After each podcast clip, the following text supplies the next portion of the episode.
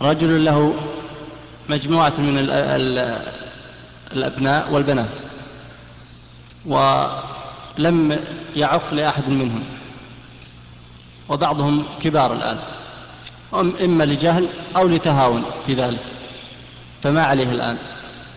إذا عق عنهم الآن فهو حصل. إذا كان جاهلا أو يقول غدا أعق غدا أعق حتى يتمادى به الوقت. أما إذا كان فقيرا في حين مشروعية العقيقة فلا شيء عليه. أحسن الله إليك.